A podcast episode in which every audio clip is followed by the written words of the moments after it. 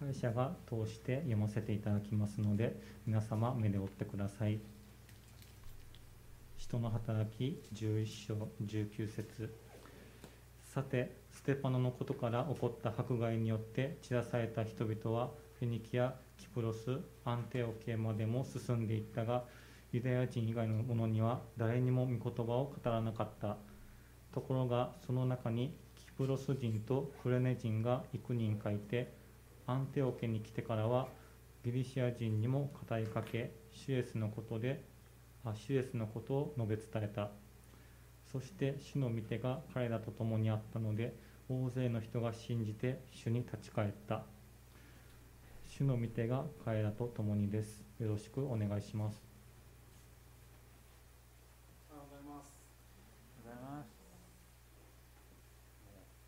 ある人が引っ越ししたそうなんですよ。ここにいる方の話じゃないですよ。引っ越しして新しい家旦那さんがめっちゃ住みやすいわ。なんでやろこんな住みやすいの？って言って横におった奥さんがえ？ってなってでずっとえ？ってなってで奥さんの口から「私がおるからやん」って言ったそうです。すごいセルフイメージやなと思うんですけど、まあ、一緒に食事行ったあのまたちゃう話なんですけど一緒に食事行ったある牧師先生と喋ってて僕会議であの少し離れたところに行ったのであの妻とか一緒に住んでる大学生にお土産買っていくんですよ。毎回そんなんしてるんでいややっぱなんか僕だけ外あの行ってる感じなのでやっぱりなんかこう一緒に食べれるもんをって言ったら「いやそんなん買わなくていいやん。安高先生がお土産やねんから」って言ってくれたんですよ。名言やなと思って。そんなセルフイメージにななってるかなと思いながら生きてます。僕プレゼントなんやと思って、はい。まあ、引っ越しって大変ですけど今日の箇所はステパノのことからまキリスト教への迫害が始まっていきました。でイエス・キリストを信じたユダヤ人のほとんどはエルサレムに住んでられへんようになったんです。で他の町に引っ越さなければなりませんでした。19節の「散らされた人々」の「散らす」っていう言葉は種をこうまき散らす。διασπείρω っていう動詞です。でディアスポラの元の言葉です。だから日本語では民族離散。民族離散です。ディアスポラ。でタンポポの種をこうやってふーって吹いたらこうブワーって広がっていくようにクリスチャンたちはもうバラバラもう方々に離散。本当の救い主イエス様を信じてるのになんでこんなことになるんでしょうか。もし迫害がなくて散らされていなかったらエルサレム教会最初にできた教会はもう居心地が良くてああイエス様が来てくださったの俺らのためやったんやってもう周りの町やこう遠くの村に伝道しようっていう気持ちにならなかったかもしれません。エルサレムに来て救われるっていう教会ここまで来たら救われるっていう教会が出来上がっていたかもしれません。今もそこに行かないと救われなかったかもしれません。迫害を通してイエス・キリストの救いは広がっていきました。タンポポの種がふわって飛んでいってどっかの地面に落ちて根っこ深く地に下ろして芽が出て花咲くみたいなように、まあ、それぞれの場所で成長させてくださいます。逆境の中諦めないでイエス・キリストに信頼して生き抜いて語り続けてくださった方々のおかげです。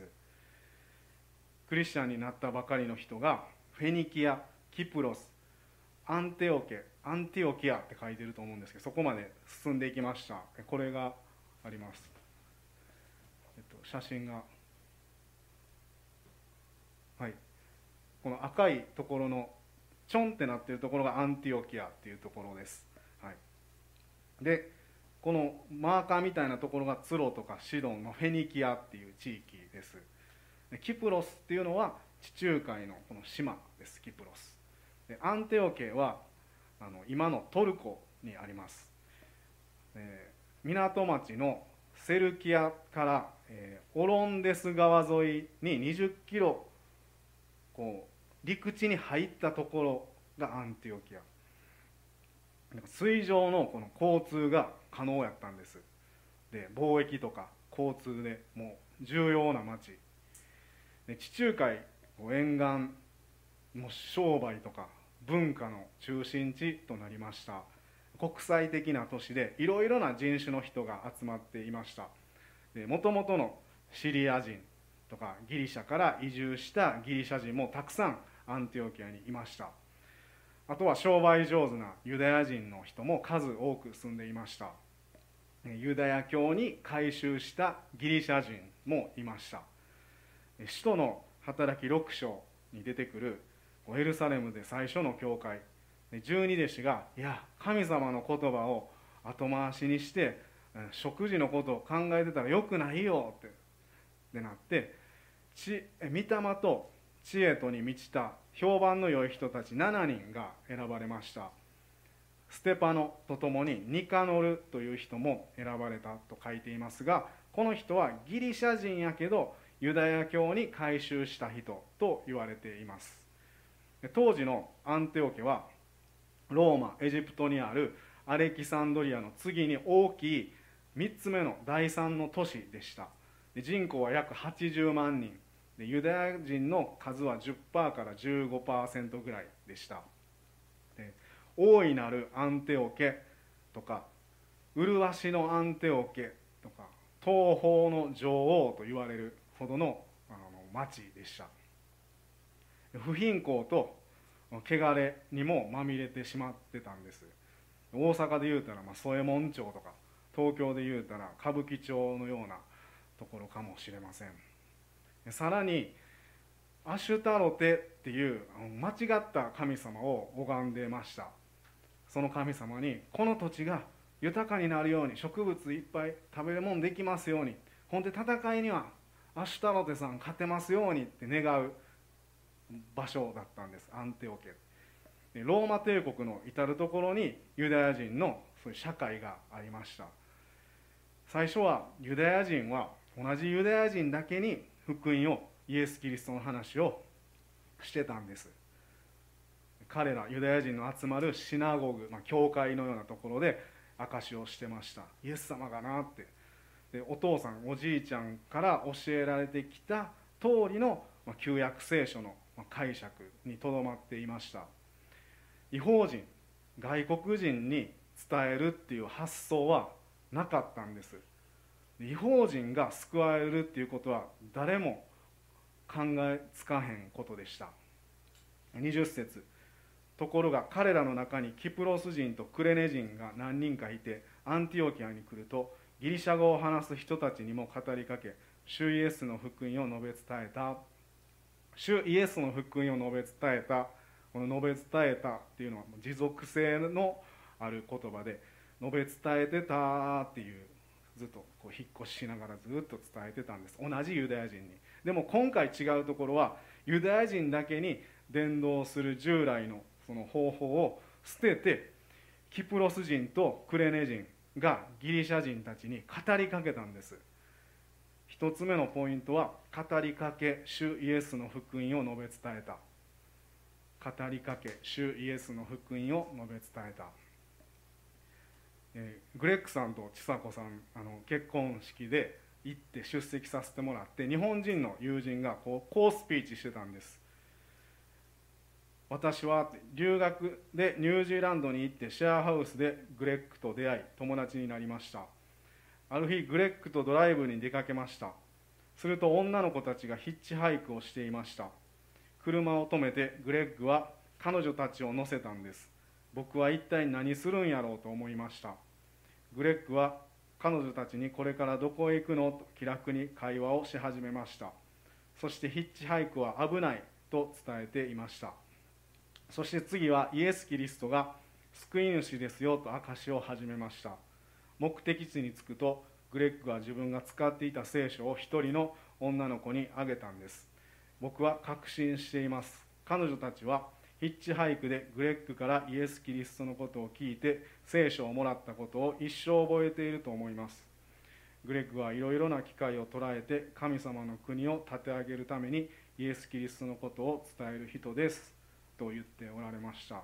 語り続けた。キプロス人とクレネ人はヘブル語よりもギリシャ語を話せます。だから同じギリシャ語を使う人と仲良くなりやすかったんです。日本語で言ったら「おはよう」って言ったら「おはよう」って帰ってくる。ホープチャペルでもそうですよね。英語を話す人同士はもう会話はスラスラスラって伝えて仲良くなりやすいし日本語だけの人と英語を話す外国海外からの方やとやっぱりどうしても一つの言葉っていう壁があると思います。言葉は文化だってある本に書いていました。言葉は文化だ。言葉を学ぶっていうことはその国の文化を学びます。そして言葉の学びは一生と言っていました。日本人でも日本語ずっと学ぶのと一緒で。ドフトエスキーが好きな方が新聞でこんなことを書いてました。ロシアでは言葉には霊的な力があると考えられてきました。言葉こそが精神を支配するものだとされており文文学文化が社会の指導的地位に立っていた。ソ連時代にもその傾向は強く引き継がれました。政治家より言葉の方が強かったのです。言葉同じ言葉で福音を話しました。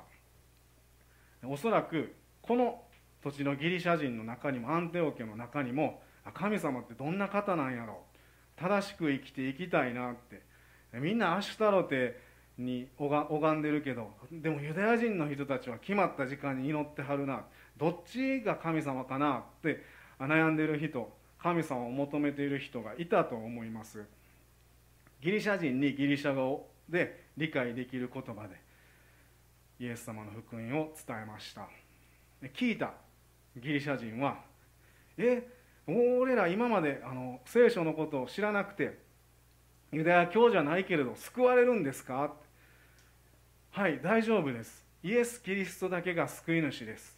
僕たちのどうしようもなかった罪のために十字架にかかってくださったんです。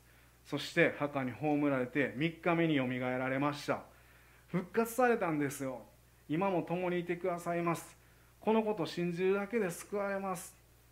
ええー、って私たちのために命を懸けてくださった方がいるんですか。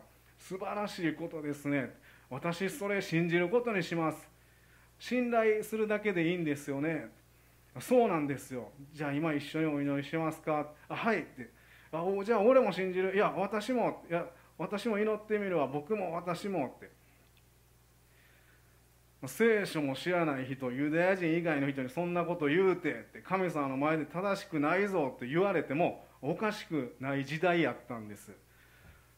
でも言葉の壁がないギリシャ語を話す人がここで用いられたんです。神様はその人の全て育ちや言葉言語まで用いてくださいました。キプロスやクレネ出身のユダヤ人の人たちは壁を作らなかったんです。歴史が変わった瞬間です。21節。そして主の御手が彼らと共にあったので大勢の人が信じて主に立ち返った。大勢の人たちが「わあイエス様が神様救い主なんや」って信じました。で大切なことは主の御手が彼らと共にあったということです。2つ目のポイントは主の御手が彼らと共にあったので共に彼らと共にっていうギリシャ語はメターです。意味は後ろ横間向こう超越包括的です。だから語る人のイエス様ってなって語る人の後ろにも横にもイエス様の話を聞く人との間にもいてくださる。包括してくださる。包括の意味はたくさんあるものをひっくるめて一つにする。たくさんあるものをひっくるめて一つにするっていう意味です。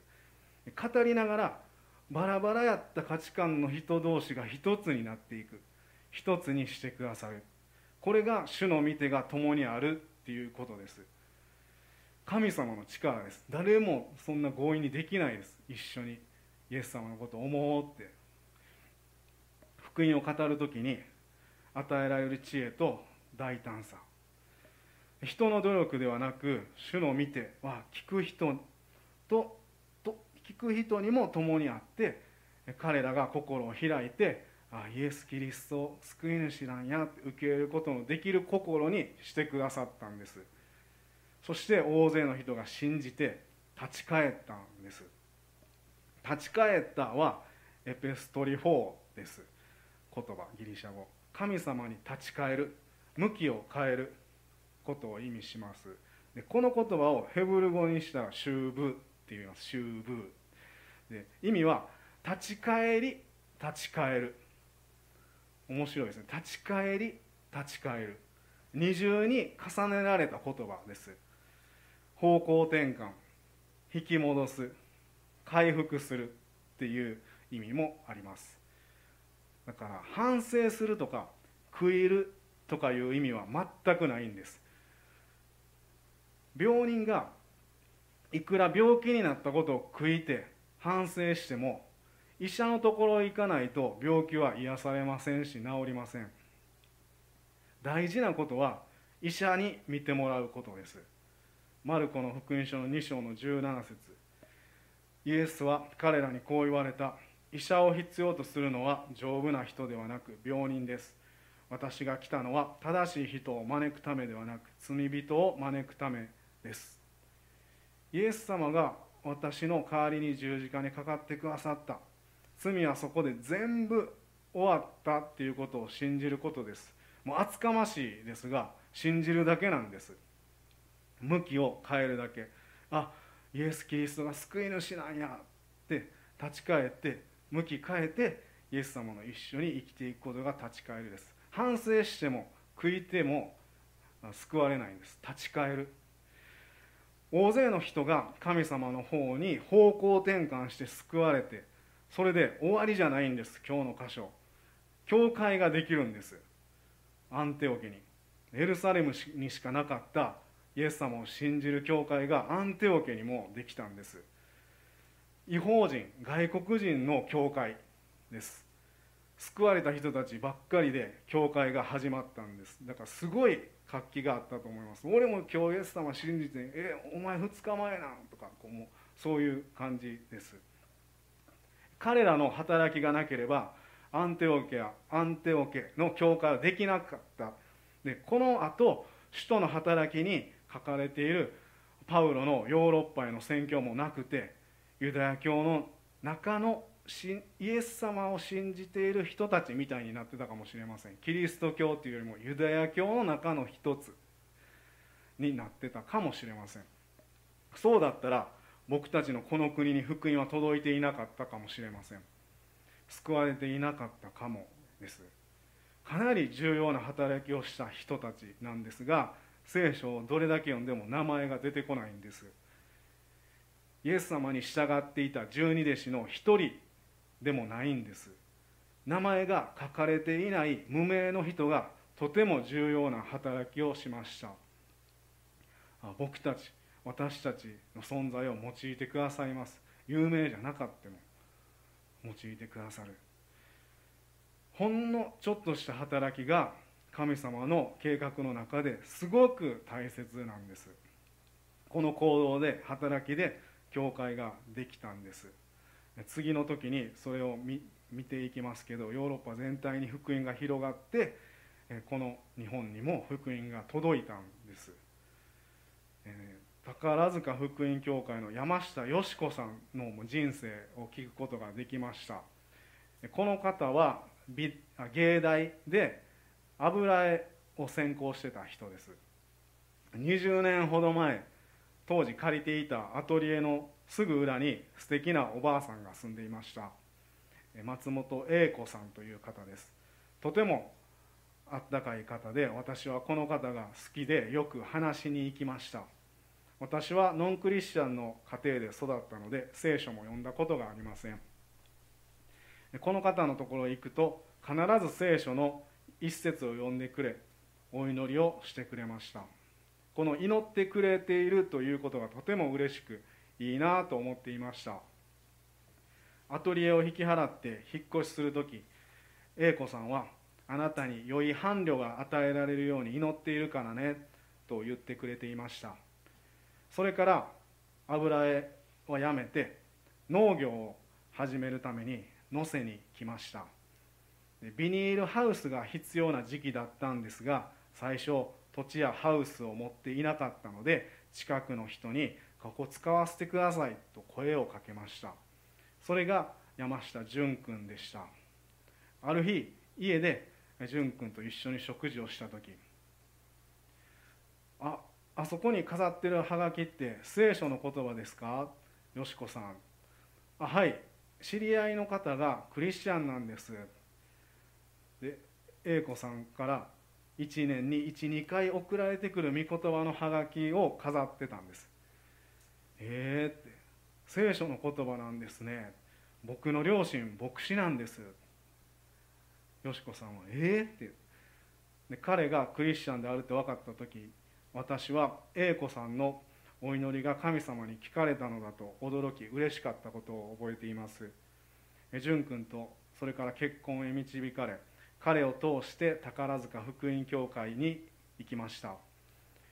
ここまで少しずつ聖書に触れてきましたが自分で読もうとすると全然読むことができませんでした。去年義理の兄の健君が天に召されてから淳君はイエス様を本気で信じるようになりクリスチャンに変えられました。それからは一緒に毎朝聖書を読み祈り日曜日は畑仕事があるのにそれも休んで礼拝に行くようになりました。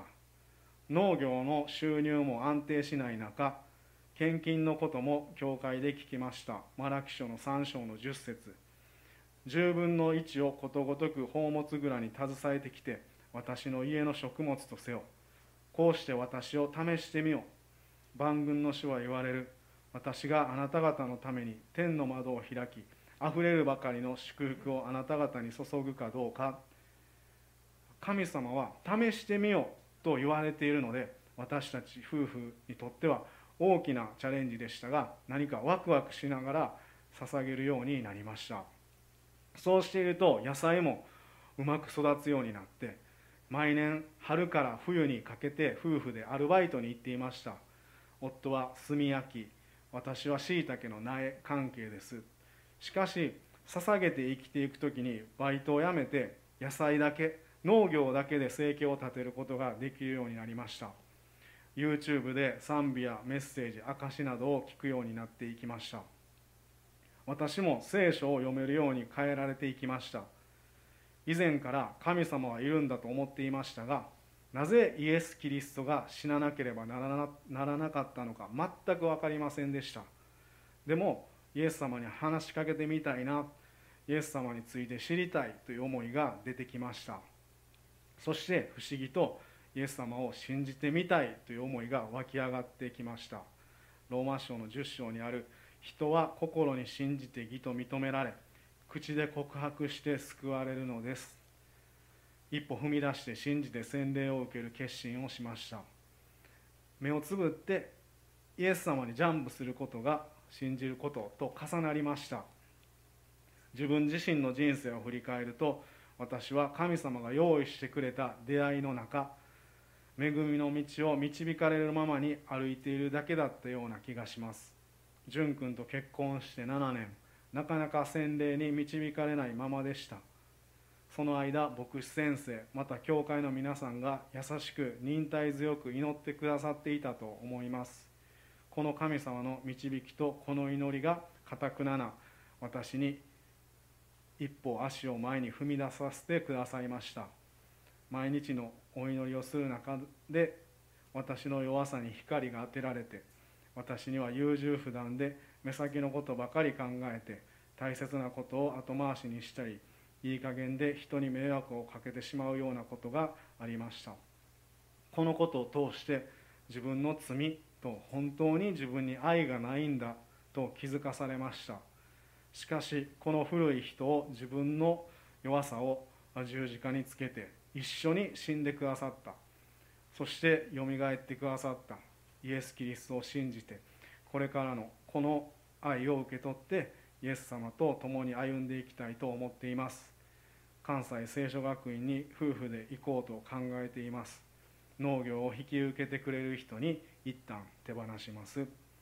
神様は優しく私のことを待っていてその備えをしてくれていたんだなと感じています。神様の素晴らしい計画の中にあって今は主に信頼して一歩一歩進んでいきたいと思っています。2021年4月4日。